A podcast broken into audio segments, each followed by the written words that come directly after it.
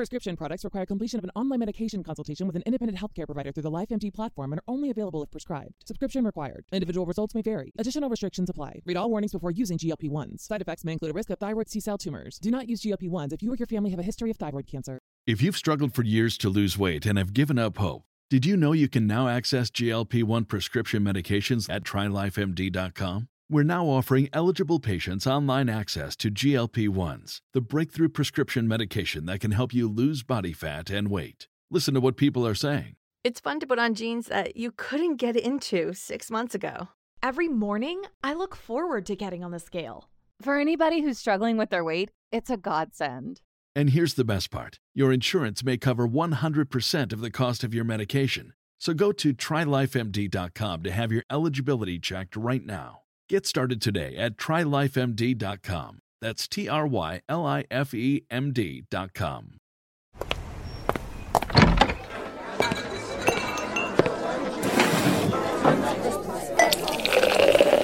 Hey, pull up a chair. It's Hacks on Tap with David Axelrod, Robert Gibbs, and Mike Murphy.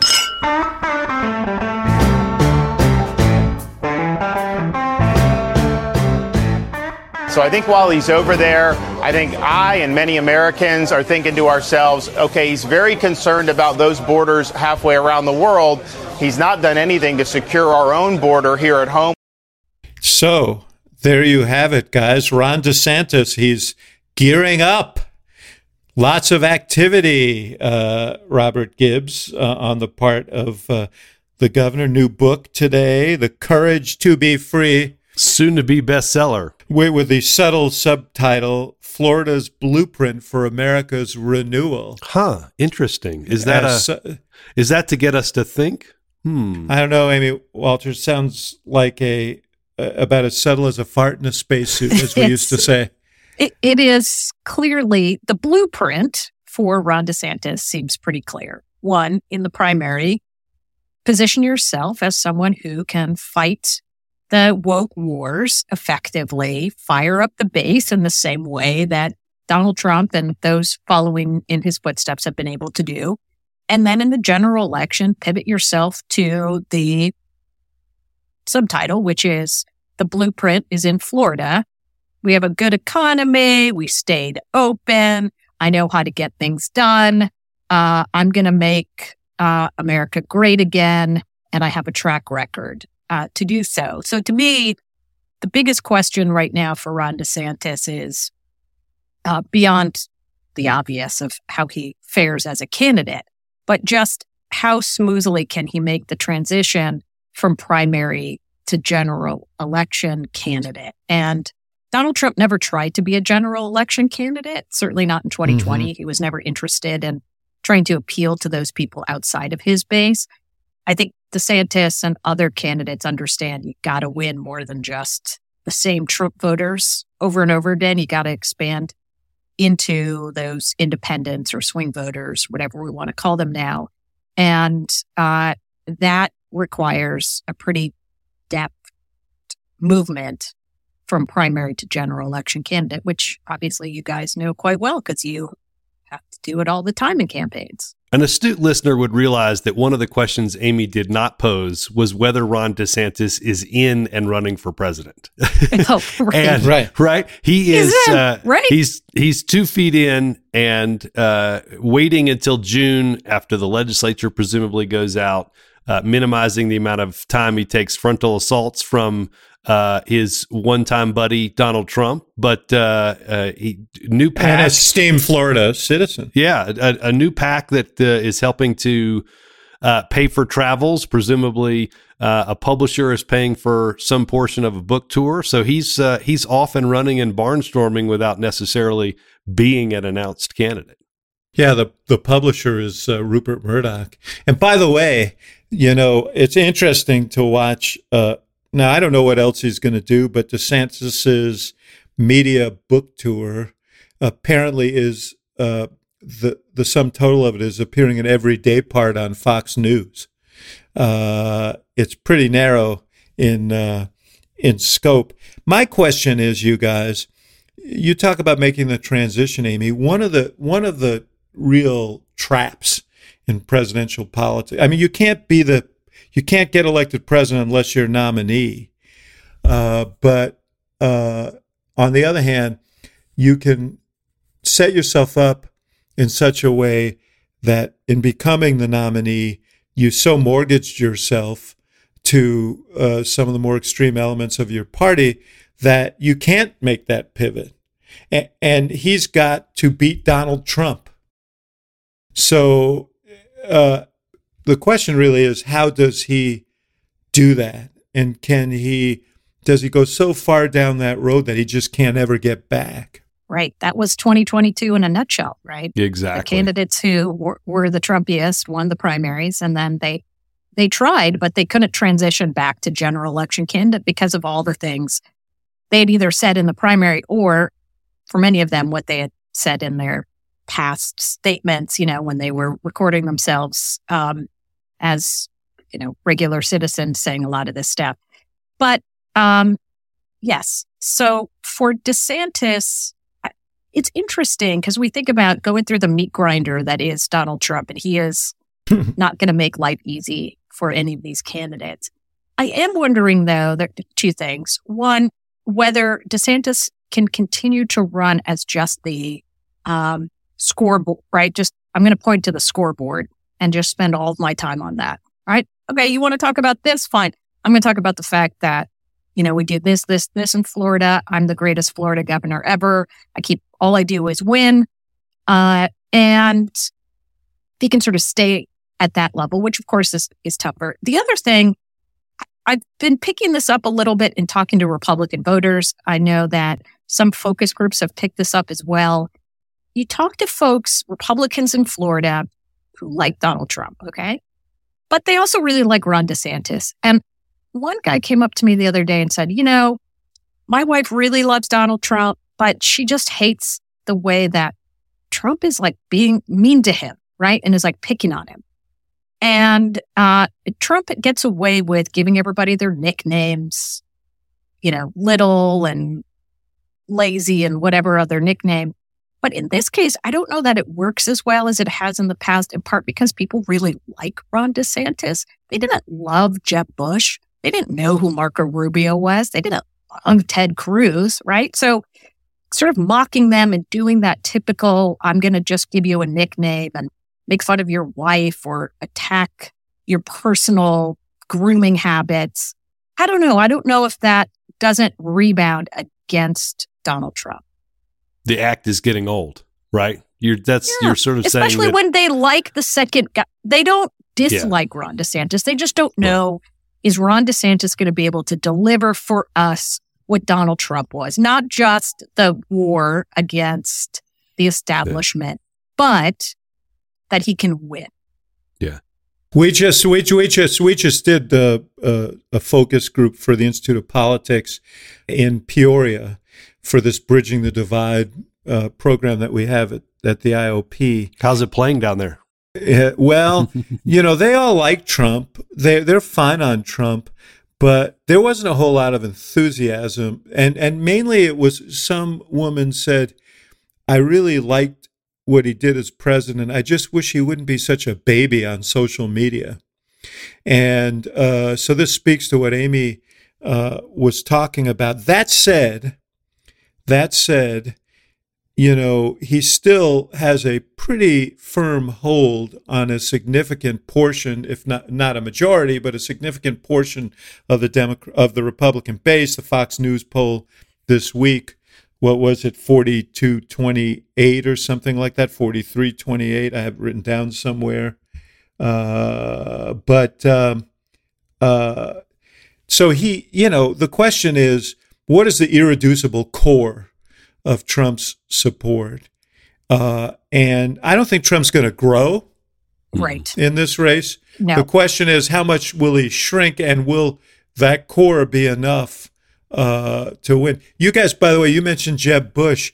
Sort of New endorser, right? I don't know that I'd want an endorsement. Well, this is my question. Bush. I like Yeah. Jeb Bush. Okay, so let me Yeah, just no, no, no. But if I'm a if I'm a Republican, that's exactly what I mean. As a well, well, the fact that I like Jeb Bush is probably representative of the fact that this is not necessary. But I, you know, he was very quick to disavow the fact that he, you, you could not listen to him and conclude. And I wish we had the sound. We don't.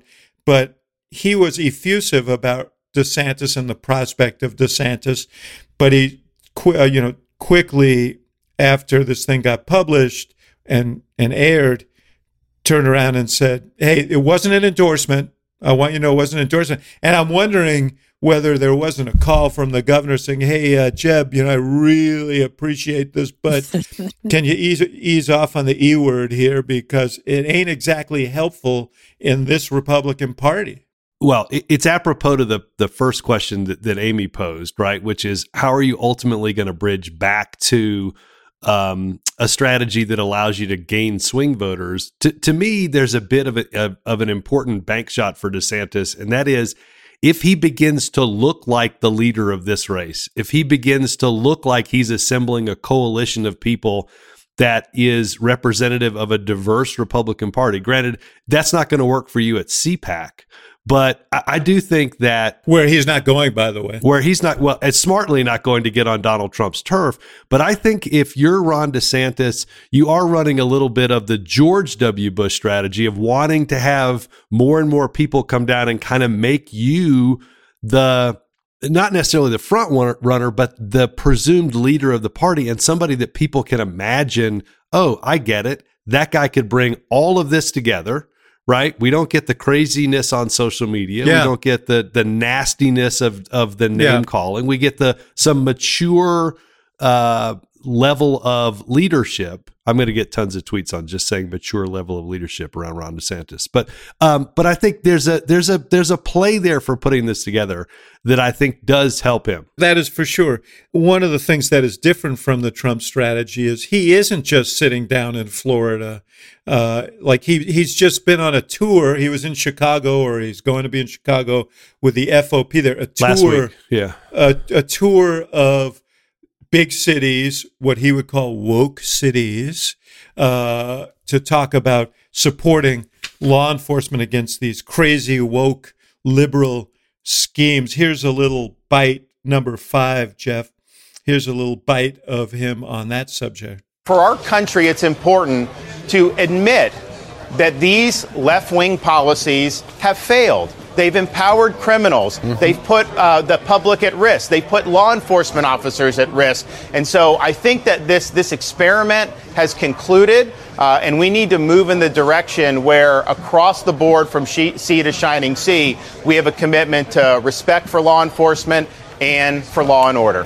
So really interesting. He went on a tour. I assume I don't know who paid for it. Maybe his PAC paid for it. Yeah, there's a new PAC that's paying for it. Yep. But he, but he said on Fox, of course, that the whole purpose of the trip was for, or the main purpose of the trip was for him to say to law enforcement officers, say, you know, Florida is a great place to be a law enforcement officer. Why don't you come down to Florida? That's a bunch of BS. That's not what it was about. I mean, he, you know, what interests me is I thought he was following the George W. Bush strategy, the kind of like, I'm going to lay back here and I'm going to let people come to me. No, he's what he's signaling here with the book tour, with the book, with this uh, law enforcement tour, with this stepped up media presence, talking about global and national issues. He's saying, no, I'm going to campaign. And I guess maybe he feels he has to because Trump is actually leading this race. Right. I don't think you can play George W. Bush. You, you can't play the full George W. Bush at a point in which there's a, a bigger person in the room. And I look, I, I, I, this has, I think, been the crux of this for a couple of years, which is, is there somebody big enough and strong enough and savvy enough to take this from Donald Trump? Yeah. So let me ask you guys this question because this is reminding me a little bit of 2008, where you have a Never heard front of it. runner named Hillary Clinton, and then this up and comer who everybody liked and said, "I don't know, can you really knock her off? How does this work?"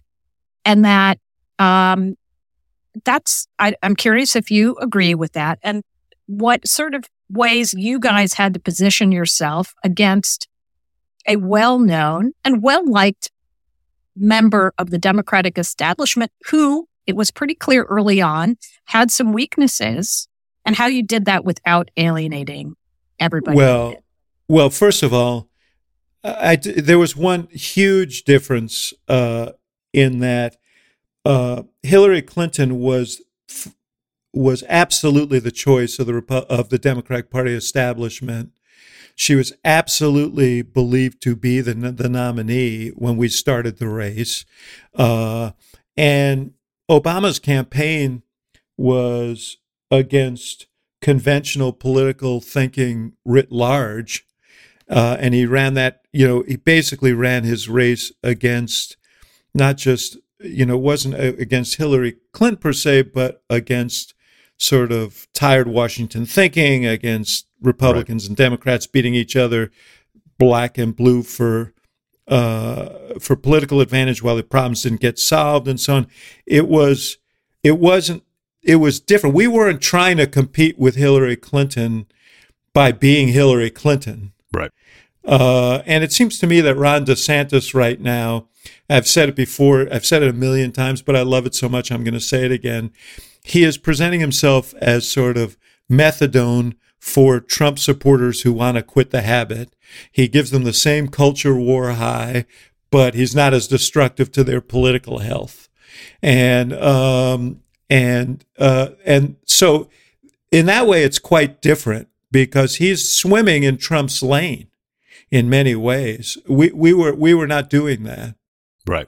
And and it's interesting because if you look at that, you mentioned the Fox polling, David. Uh, there was a bit of a divide, right, between sort of college educated Republicans, non college Republicans.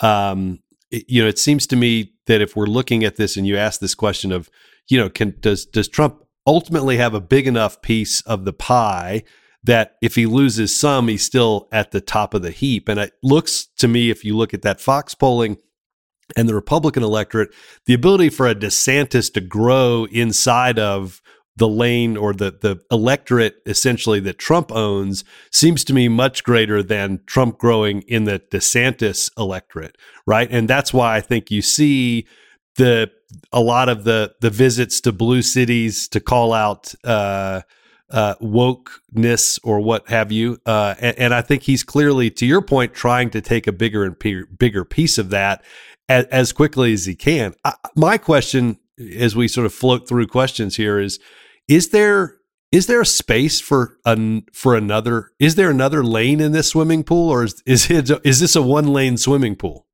Yeah, I think it depends very much on how DeSantis performs and how Trump, you know, I think to use a sports analogy, uh, the plan for the other candidates is to hope that these guys post up and beat the hell out of each other and that the the that they can grab the rebound and uh, and head the other way. Yeah, the John uh, Edwards 2004 scenario. Yeah. Uh, now it didn't get him the nomination, got him on the ticket, but right going through the Iowa process and looking at, like the nice guy at the end while everybody else was beating the living daylights out of each other really, really helped him. Yeah, no, and someone's got to, someone, seems to me, those early contests, they always are, but they're going to be really meaningful because can someone else find oxygen in some of those early contests? Can the DeSantis Trump thing get so intense? One of the things, right. I, not to steer this uh, Robert, we can get back to this question. Uh, one thing that strikes me, and this was mentioned in reference to his book, like DeSantis wrote a book 10 something years ago. And at that time, he was a, you know, libertarian, small government, humble government kind of guy. Now he's sort of like a right wing authoritarian. You know, Disney wants to say they don't like my policy. Screw it. I'm going to mess with them right. in my state. By the way, he was married there at Disney World. So um, he obviously appreciates the importance of the institution, that, uh, even though he's trying marriage or Disney. well, I, I, wouldn't presume on the other thing. He seems his he, he seems very close. His wife apparently is very instrumental in his political very uh, political uh, thinking. But I do think one, you know, I'm wondering when people are going to start challenging Ron DeSantis here, whether he can get away with actually campaigning under the cloak of being the governor of Florida, uh, and and yet not be a candidate because there are shots to take. You know, the Ukraine U- Ukraine is an example. I mean, he was one of the kind of really robust. We've got to arm Ukraine and so on. Guys, you heard him at the top, and we have other sound. I'm not going to play it, in which he, you know, he says we ought to be thinking closer to home and all of that. Uh, and certainly, this he's not an advocate for humble government and libertarianism. Uh, now, one would argue that uh, gay rights, that abortion rights, and so on are uh, consistent with libertarian libertarianism. He's no libertarian when it comes to those issues. I mean, he's retooled himself for the moment here. When is someone going to start taking shots at him? That's the thing. And I think sometimes people forget too that he was in Congress for a while. Yes. Right? Like he didn't just miraculous. He didn't just come out of nowhere to be the governor. He was in Congress. He ran as a Tea Party candidate, was part of that movement, as you're saying, which was a sort of retooled libertarianism. So there's a long record there. And it looks as if that's where Donald Trump's going to go, which makes a whole lot of sense, which is rather than trying to outwoke him or, you know, call him names uh, about, you know, meatball or Ron DeSanctimonious, the more Yeah. effective attack would be you're just another career politician. You, Right. you know, you were, he was a JAG officer, lawyer. Uh, so he has that military background, but for most of his adult life, he's been in politics. And as opposed to Donald Trump and his appeal has long been, you can't, you can call me a whole lot of things, but you can't call me establishment. You can't call me a typical politician. Yeah. This guy is a typical politician. And that's a pretty challenging. Moniker to overcome in a Republican primary to be part of the political, you know, establishment. whatever yeah. establishment. yeah, yeah, yeah. The Bush endorsement. You know, I was going to say, yeah. ergo the text to Jeb to uh, Ixnay on the endorsement. But Robert, why, why, when, when do Democrats Yeah. start? It seems to me that uh, Democrats should not be spectators in this, No. uh, and that there should be some effort to, um, Yeah. to, to, to, to soften DeSantis up here. Um, particularly because it seems to me, I don't, I have nobody said this to me, but it sure seems to me like Biden either wants Trump to be the nominee or he wants Trump to be around to destroy whoever is the nominee. right. And so, uh, you know, softening up DeSantis is important, not only if not just to make him the if he is the nominee, but also to maybe help Trump make him not be the nominee. Well, I, I think what to your original question on when a Republican's going to take shots, uh, I- I'm surprised this this won't. Ex- I, I I assume it will accelerate and they will begin to because you know particularly that question we asked is or I asked if there's another lane, somebody's going to have to knock one of these two off or create a lane for themselves in order to do that. If I'm the Democrats, I absolutely agree. I think you've got to uh, begin to make sure people understand uh, what they're getting because Amy started out by asking, and, and I wrote down as she was asking the question, you know, how do you make re- how do you make woke real for swing voters, right? So you know, you've got to you got to build that wall and not let him get back over it for a general election. You've got to make sure people understand that what it takes to win that Republican primary, that move and that veer to the right. How do you make sure that that he isn't allowed to get back, and how do you begin to color him? Such that you drive his negatives up to the point where if it's Trump or DeSantis, you go in there in a much better place for a footing. I- would start doing this now. The question I think for Democrats is whether or not uh, they can get somebody who can break through uh, to to have voters listen to that. I mean, it's not Yeah. usually it's used the DNC, but I don't think the DNC sort of carries that sort Yeah. of weight as much anymore. And it's not just it's not just um, that is one issue, and another issue is how you attack him in a way that's productive in Right. in the, at this point. You know, because if you attack him from the left, that only serves his project. Exactly.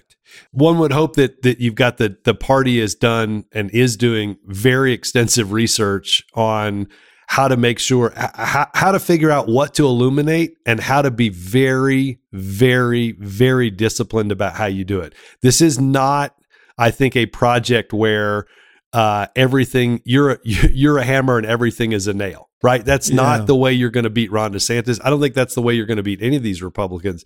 You've got to have a very cogent message that you have the discipline to follow through on.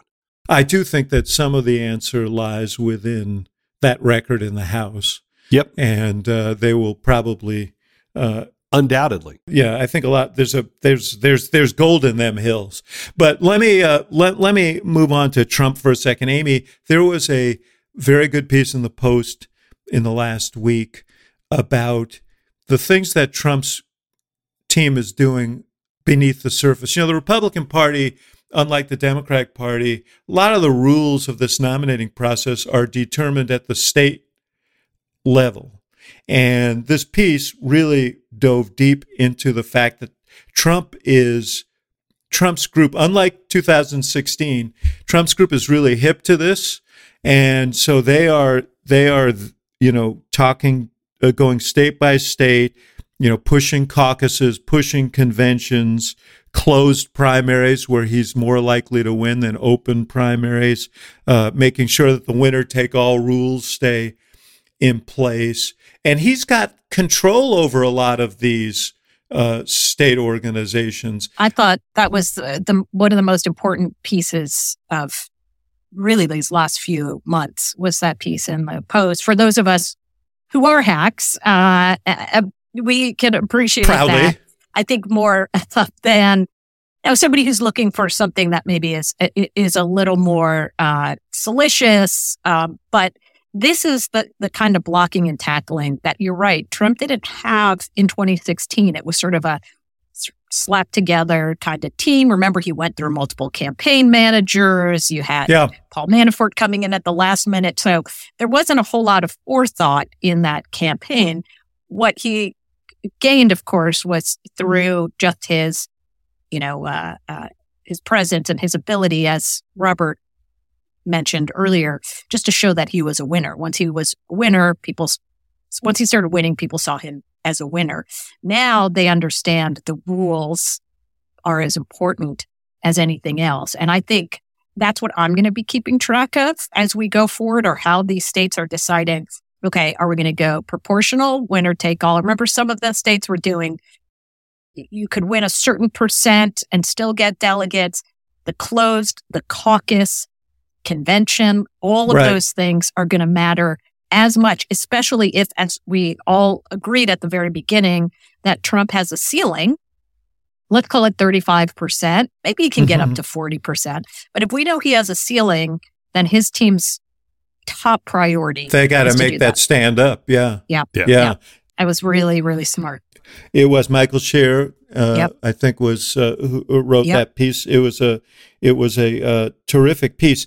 The other thing, Robert, uh, is, I mean, and I don't, I think DeSantis has done a brilliant job of positioning himself so far. I mean, I don't want to, He has. I don't want to minimize that. Uh, by the same token, as we said before, Trump still wields a tremendous amount of power. And, you know, I want you to listen to, I did this uh, Axe Files interview. It's going to go up Thursday uh, with Peter Meijer. You guys will remember the name. Peter Meijer was a freshman congressman who, who days after arriving in the House, Republican from Michigan, voted to impeach the president. The president then set out to defeat him in a primary. He narrowly succeeded with some help from Democrats, I might say, I might add. Uh, Peter Meijer's a, a fellow at the Institute of Politics this quarter, and I sat down with him. And the thing you need to know uh, uh, to frame this clip is that Peter is, and he acknowledged on the show, thinking about running for the Senate in Michigan for the open Senate seat, which we'll talk about more in a second.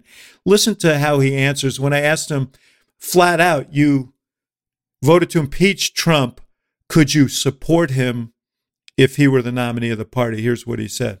You voted No, to uh, impeach him because he you you felt that he violation of the oath of office Yeah. action. you don't believe Biden has disqualified himself by uh, not being faithful to his oath, do you? I think to the extent that he's capable of being faithful to the oath he has tried, um, I there are. Do you think he's violated the Constitution? I think some of his actions around um, acknowledging the illegality of actions. Now, granted, these were ones that maybe there was more public support around, but still pressing Mm-hmm. forward. I, I'm talking the uh, some of the actions around the OSHA vaccine mandate, um, some of the. Uh, and sorry, there's an early one that's escaping me right now, but where it was. I mean, it- You put those in the same category as in terms of as uh, undermining election denial, as undermining the rule as- of law in the as- long term. as, uh, I, I think there might be category differences in in the dramatic impact. I think of what it does to erode the long term sustainability of rule of law in this country. Um, they are both incredibly corrosive. Okay. That was painful.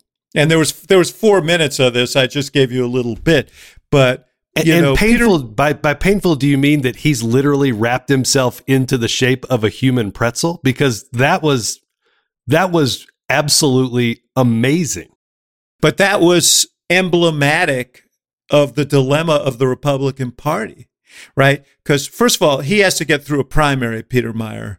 That state just ele- they they they they rejected a candidate for state chair who was a flat out Trump guy election time, and they picked someone who's to the right of that person. Uh, that's the Republican Party in Michigan uh, today. So Peter has to get through a Republican primary in order to be the candidate, and you Yeah. can't get through a Republican primary if you say, "No, I can't. I, I'm not going to support Donald Trump." Uh, instead, he's saying he he is looking for rationale to say, "Well, I could," you know, if. Uh, so he doesn't, you know, it's Amy. I mean, That sure, you know what? All I could think about as I was listening to that is, boy, he sure sounds like he's going to be running for the Senate. Well, that was my next question. I said, "Hey, you wouldn't be thinking of running for the Senate, are you?" Uh, you know, look, right now, a lot of the big names in Michigan have taken themselves out of the running. Um, and it's a it's a pretty wide open field. But to that point, David, it's almost harder because then you say, all right, if if the sort of traditional what we what are what is left of establishment Republicans in Michigan are passing on this, then it only is likely that you're going to get somebody like a Tudor Dixon who's going to jump in, right? And trying to beat that person in a primary is going to be really tough when you have a voting record that includes impeaching Donald Trump. Against other establishment Demo- Republicans, maybe, but Yeah, no, I think this is a dilemma that he's, you know, he's trying to navigate, and I don't know if it's navigable. Well, I don't know that. Yeah. Well, I, I don't think he's navigated himself on it. He sounded as if there were almost like two people in that interview trying to have this discussion with you, David, where one was trying to remind the other, "Hey, remember you voted to impeach Trump," and then somehow the other one had had decided that by by suggesting that there should be a vaccine mandate for healthcare workers, that somehow that violated the Constitution. Uh, and the and the oath of office is, I, I, yeah, I don't. the Peter Meijer campaign may have uh, begun and ended in in only a few minutes. Yeah, I don't know. I mean, yes, uh, I I don't know if the campaign has ended, but the challenge is very clear. So on that race, you guys, uh, uh, Debbie Stabenow's retiring, open seat. Yeah, There were a whole lot of Democratic names that surfaced at at first, uh, but this week, uh, uh, Congresswoman Elissa Slotkin announced, uh, and from uh, uh, the sort of Lansing and West area, uh, she's she won in a tough uh, district last time. She was thought to be very vulnerable, smart, savvy.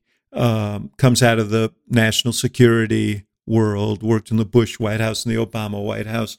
Um, is she going to have a serious primary uh, challenge? And uh, how would you rate her chances? the hackiest of all questions when you finish your answer is, "I'm dying to know what the Cook political rating is on Oh, this Senate race if uh, given her candidacy."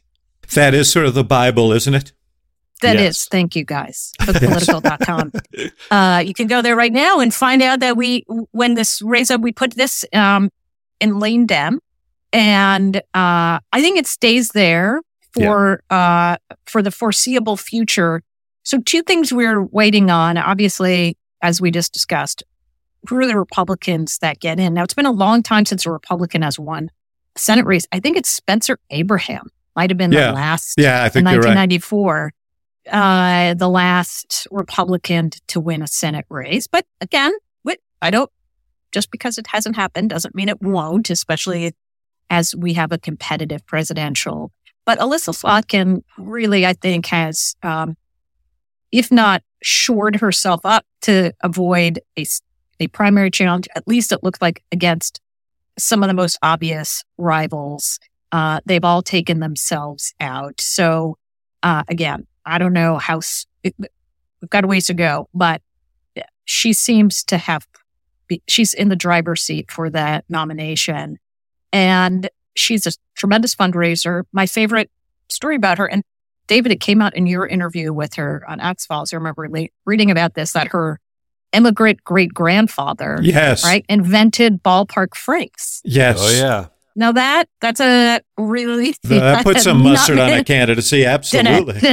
She may have dropped Uh, that in her announcement video just yesterday. She did Yes, drop she that in her announcement video. I always just, it, just as a political geek, I just love little stories like that ab- about people. That she's a, she's an extremely strong candidate, and you know, for Republicans in that state, again, you could, if you were a Republican strategist, Republican quote unquote establishment figure in the state of Michigan, Michigan, you look at 2022 and you say, okay, guys, well, we can do this again. We can run these kind of candidates who are way, way, way out of the mainstream and, and lose by a significant amount. Or we can put serious candidates up. And in Elissa Slotkin's district, I think this is going to be really important as well. This is a still look, it's a 50 50 district. I think Yeah. Biden might have won it by half a point or something. So watching those primaries is going to tell us a lot too about Yeah. just how effective Republicans will be at being able to win an open seat, which is of course easier than knocking off an incumbent, winning an open house race as well. Yeah. The, what and is exactly the reason I asked, right? The hacky question of of what's the rating because I think it's fascinating. We think of we think of of Michigan. I think of Michigan as uh, still a swing state, but the the the sort of wipeout. you worked for Stabenow, did, did Stabenow, didn't you? I was on the 2000 campaign when we beat Spence Abraham um, uh, Yeah. just a couple of years ago. Um, and so, uh, and and I I think that Slotkin is very. I mean, probably couldn't script a a better bio candidacy uh, for for this time period. She's won in a really, as you said, Amy, really, really hard district. She gets how to win in really hard districts. If she almost or mostly clears the field, that allows her to be a general election candidate uh, essentially from day one, which will be huge. And to your point, I, I I'm I'm amazed in a place that we consider a swing state. And and I know we've we've argued we've had arguments with Brownstein on this about whether he's he's pulled Michigan totally out of the idea of being a swing state. I'm I'm I'm not sure I'm there yet. Uh, given what we saw in 2016, They had- yeah, yeah, but they had a hell of a year in 2022. 2022 was a total wipeout and and to your point Amy they they nobody seems to be introspective in the Republican Party in Michigan. They seem to think well maybe we should just maybe we should do that a little bit harder and see if it comes out any better. And boy I, I'm Although, amazed. uh, remember how close uh, the 2020, yeah, right, 2020 Senate race was. Yep. Gary Peters. I mean, it wasn't. He won, Yeah, but John he got James, a lot closer. And John James was a was a very Who's strong taking a candidate. pass on this race? Exactly. But the other thing, I, I think we have to be very careful about 2022 because I do think, as we learned after 2018, there are a lot of Trump type voters who sat out 2018. I think there are a lot of Trump type voters who sat out 2022 who are going to show up in 2024. Now, with Trump on the top of the ticket would be more helpful. Yeah, if Trump is on the top of the ticket. Hey, um, uh, I I want to cover a couple uh, uh, more things here. Um, one is uh, real quick, Robert, because you and I talked about this offline. Yeah. This whole East Palestine issue. Uh, it was interesting, by the way, in that focus group in Michi- in uh, in Peoria. I expected this issue to come up, uh, and it did not. They were very interested in the China balloon. Uh, there was no mention of, of the uh, East Palestine story, but in Washington, the, the, this has become sort of a sport. Uh, and Yes. the president was, uh, you know, attacked for being in Ukraine and not East Palestine. Uh, Secretary Buttigieg, who is of course touted as a, you know, prince of the Republic of the Democratic Party, now under uh, attack.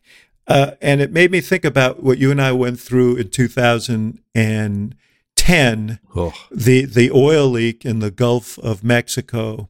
And you know the lesson that we learned was it doesn't matter if you're doing all the right things behind the scenes.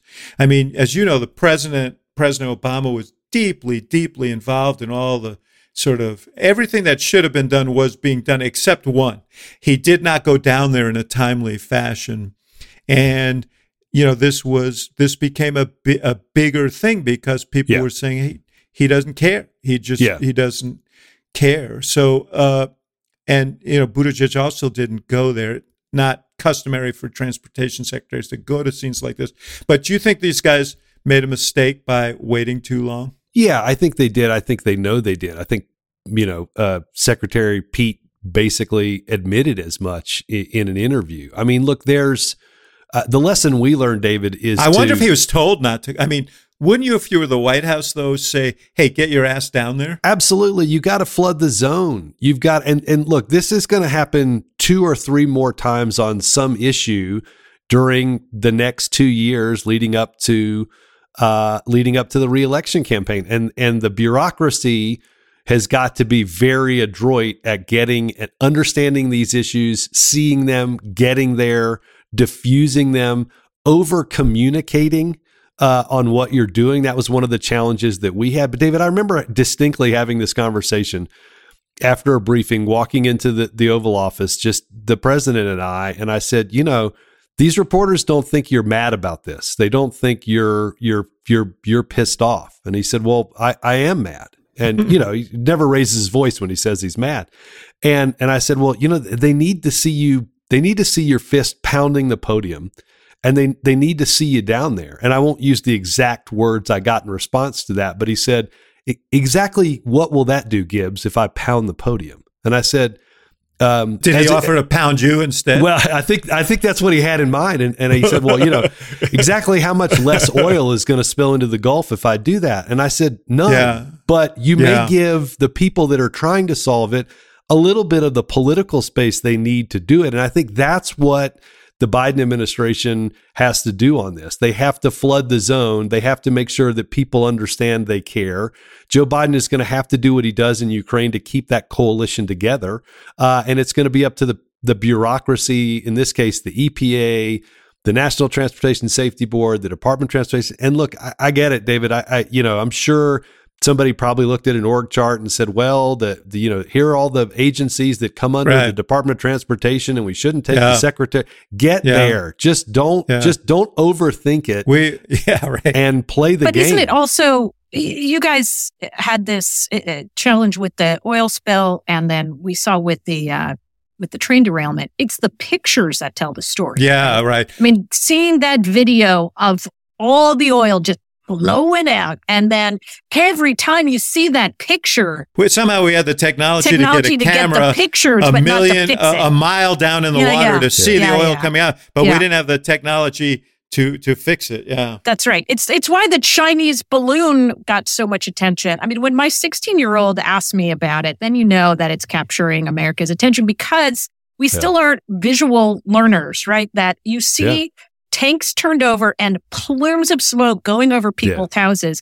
That's going to hit you in a way that uh, a just a, a another event would have. and you see dead fish and you see dead animals and people Yeah. are coughing and they Right. smell stuff i mean look it, and and then add the the other complication to this too is you've got to be really strong and hard as we were on BP. They've got to be this on Norfolk Southern. At the same time, both BP and Norfolk Southern are the ones responsible for cleaning this up, right? So there's a lot of kind of three dimensional chess here, but the, the you've got to be out well, there. Well, appearances are really important, though. That's the that's the bottom line. Absolutely. you got to you got to look outraged. You got to look interested. You got to look like you're there, even if you're doing all Yeah. the right things. The last question on this, because I got to hit the Chicago mayor's race, which is today. Yes. Before we get to questions, just real quick answer from both of you.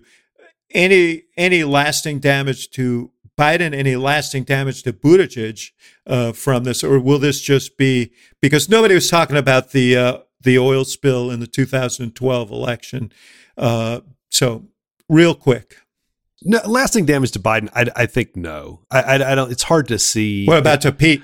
Uh, to Pete, this is going to be an annoying thing that will pop up in stories about him for the next five years. Yes, it'll be. But but I will say this: he's not going to be judged on the first two weeks. He's going to be judged on the last two weeks of this. So Mhm. there's plenty of time. I, I'd be shocked if if I was in that office. I'd be looking at a calendar, planning my next trip back to to see what's going on. That's what we, we ended up doing with the president. We took him down there two or three times to make sure, and, and it's important to make sure the bureaucracy knows there's somebody at that level watching. Yeah, here's how you'll know if it has damage on on Pete Buttigieg. Pete Buttigieg was the number one, I think, uh, surrogate for Democratic candidates across the country in the last election because he came and everybody said, "Here's the guy who's going to bring you the money for infrastructure."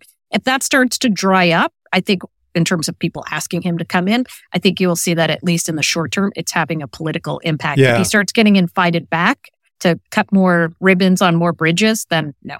And know this, and know that every Republican strategist knows exactly what Amy just said. And they may not think this is real, but if they think they can get a cut in underneath the eye on Pete, Yeah, yeah, they will for do sure. it and they will try to do it so that the most effective communicator doesn't pop up in that district. or Yeah, yeah. No, I think that that's I think that's right. Let Let's talk about the Chicago. That's thing. what I was going to talk about. I was you going have say, to talk I- about it, David. You're the one who can tell us what's going to happen. You're Mr. Chicago mayor. I have no freaking clue. Okay, the, the, this the one thing I everyone can predict is that Paul Vallas, who's a longtime uh, city bureaucrat and educational educational bureaucrat, uh, uh, ran the Chicago schools, New Orleans schools, Philadelphia schools. Uh, he is going to be the first place finisher today. He won't get the fifty percent he needs to to be to be elected. Uh, the real question is who is going to be in the runoff with him, and will one of them be the the current mayor, Lori Lightfoot? She is bearing the burden of having governed through the pandemic and all of the public safety Right. concerns that arose as lar- uh, partly as a result of that. She's been sort of judged a failure on that by a lot of voters. Got a, a an approval rating, uh, unfavorable rating in the 50s, and a very unfavorable at 49. So that's very tough for an incumbent going into an election. Whether she can squeak in uh, to a race with Vallas, who has made public safety the sin qua non of his candidacy. Uh, we shall see. There are nine candidates, seven are black, uh, as is Lightfoot, uh, uh, one Hispanic, Chuy Garcia, who's in the hunt. And the race is down to Garcia, the mayor, and a guy named Brandon Johnson, who's a county commissioner. Big support from the from the SE, uh, from the uh, Chicago Teachers, Teachers Union, Union. for whom he's an organizer. He's a paid organizer for them as well. Um, and so, you know, it's not impossible that we could end up with a race between the FOP candidate, the police union candidate, Vallis, and the teachers union candidate, Oh boy. uh, uh, Johnson. By the way, the national backdrop of that will be so many people will come in without any of the nuance and cover it as exactly that in a way that Yeah. will be uh, will almost block out the sun. So, David, we're, we're gonna we've got to put you on the spot here, right? So, I ask you a couple of different questions, starting with in your I'm a trained hearts- professional, so you can't put me on the spot. I know, but uh, in your in your political strategist opinion, do you think Lori Lightfoot finishes in that top two tonight? having been trained as a analyst and commentator before the 2022 election, I'm making no predictions.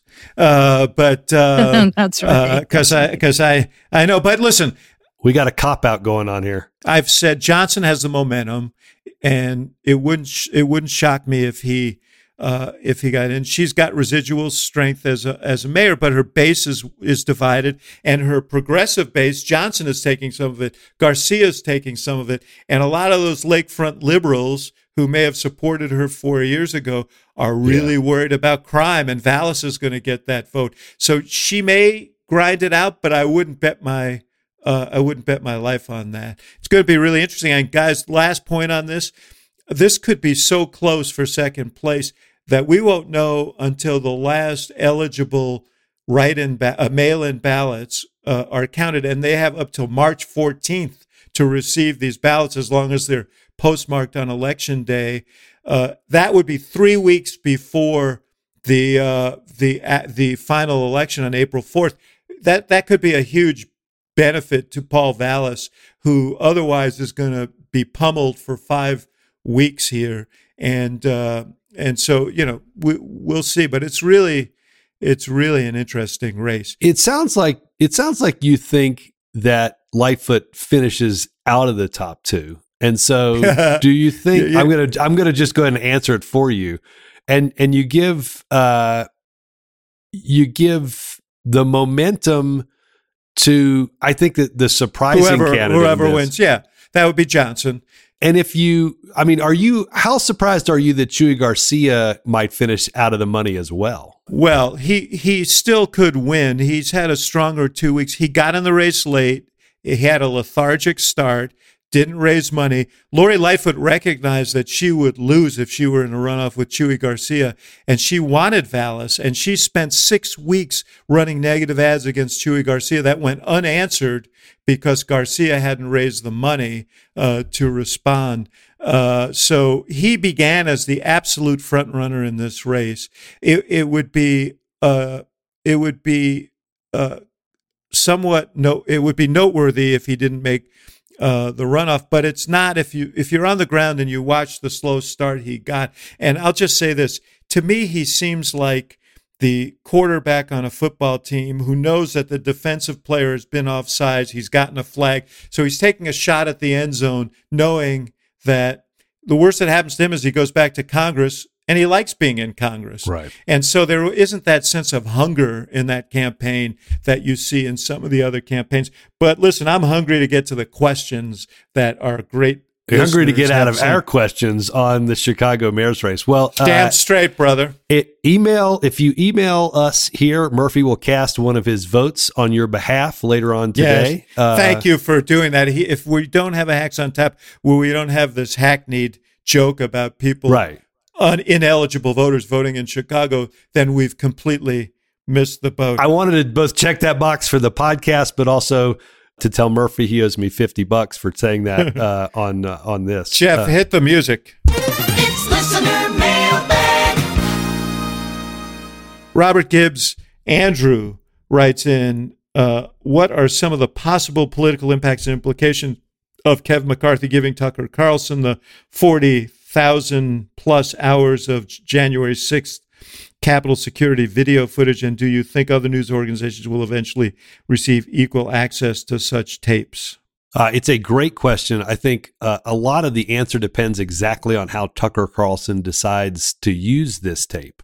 Uh, as you said, 40,000 hours is going to take literally months and months and months if you wanted to watch it all. I'd be shocked if I know other news organizations have already appealed to be uh, in this from a transparency standpoint.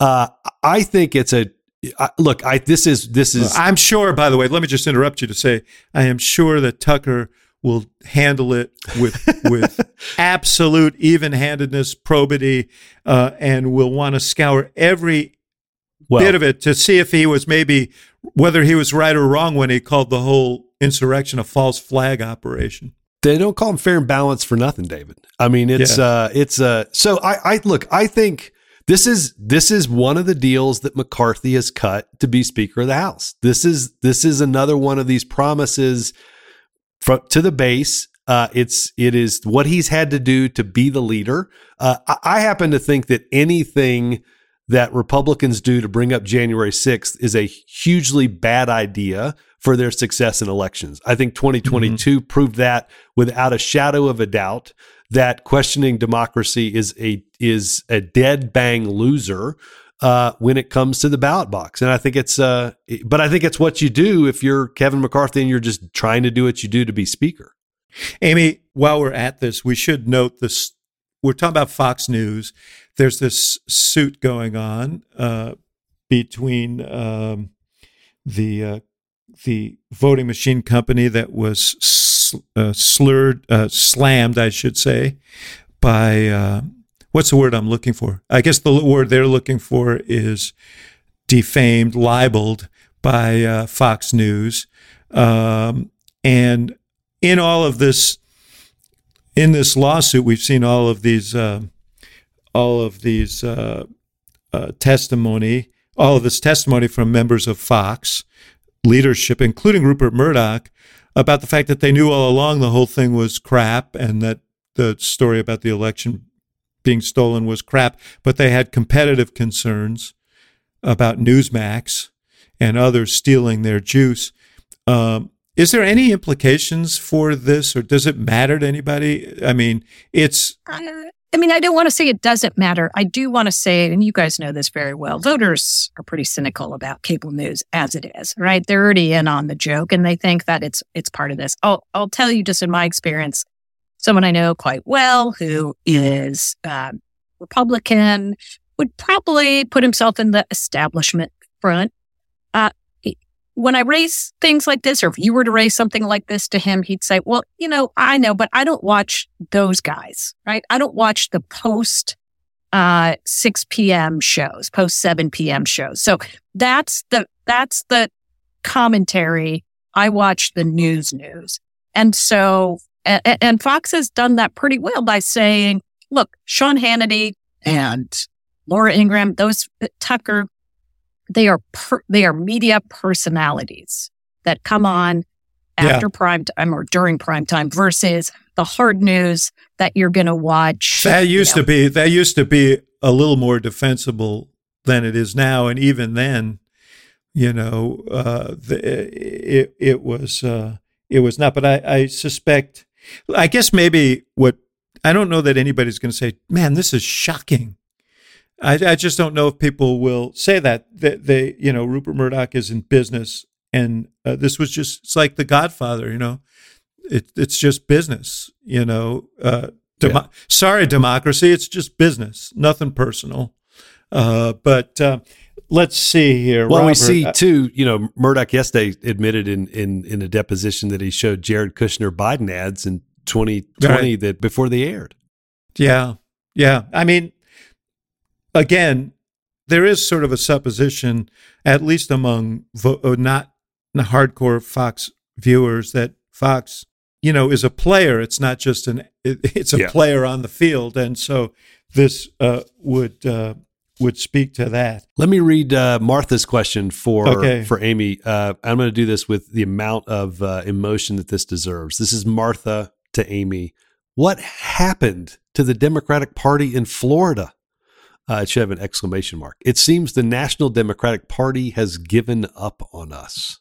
What say you, Amy?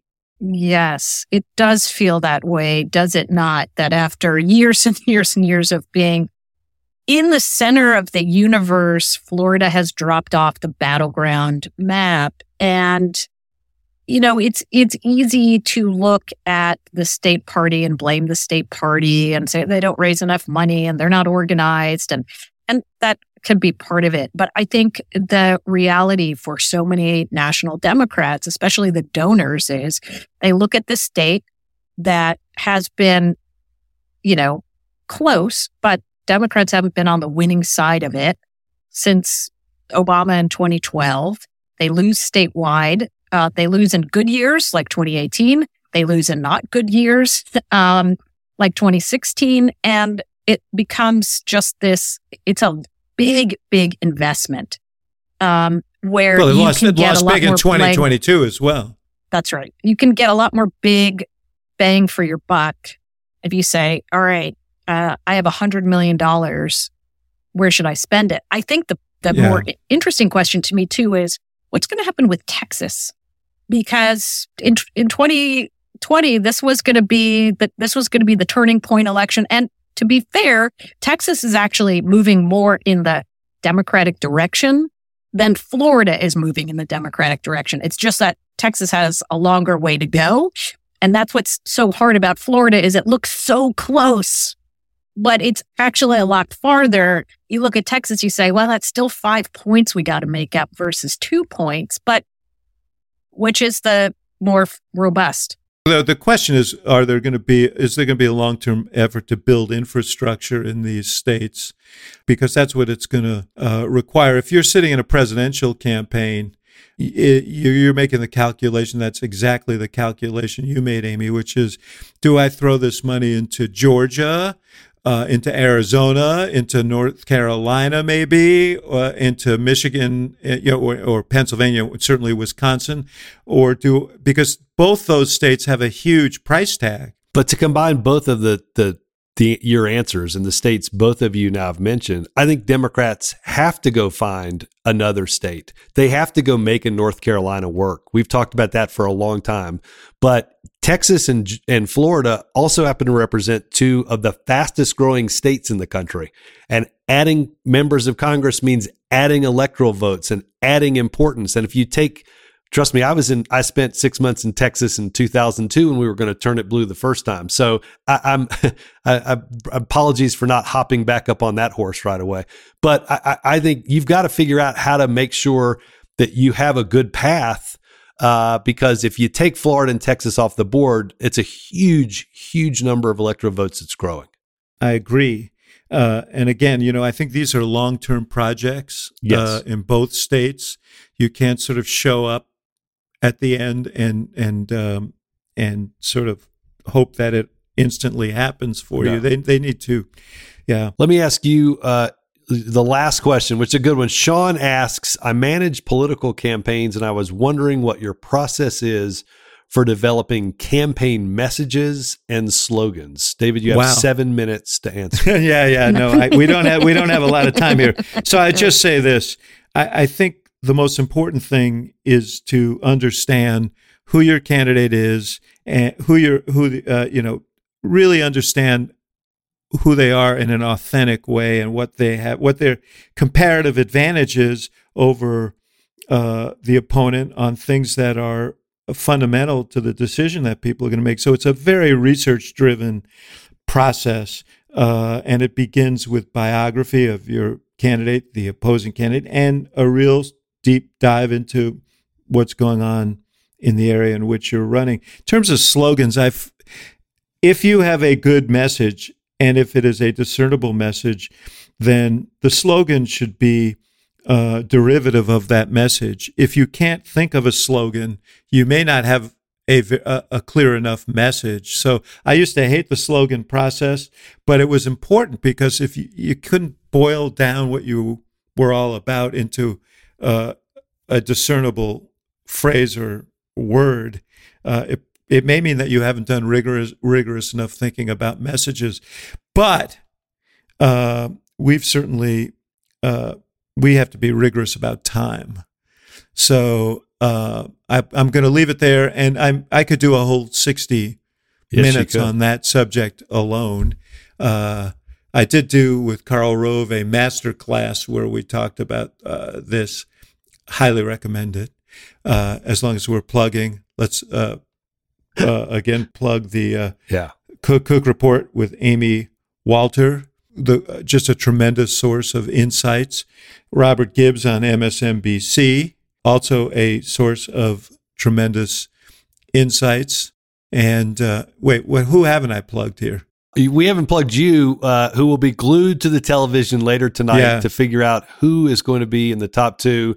And I can only assure you that uh, one of the three hacks will be back. Two of the three hacks will be back next week to uh, to dissect what happens next. Amy, great to be with you, Robert. Thank you we'll all see you for next having time. me. Thank you. Thank you.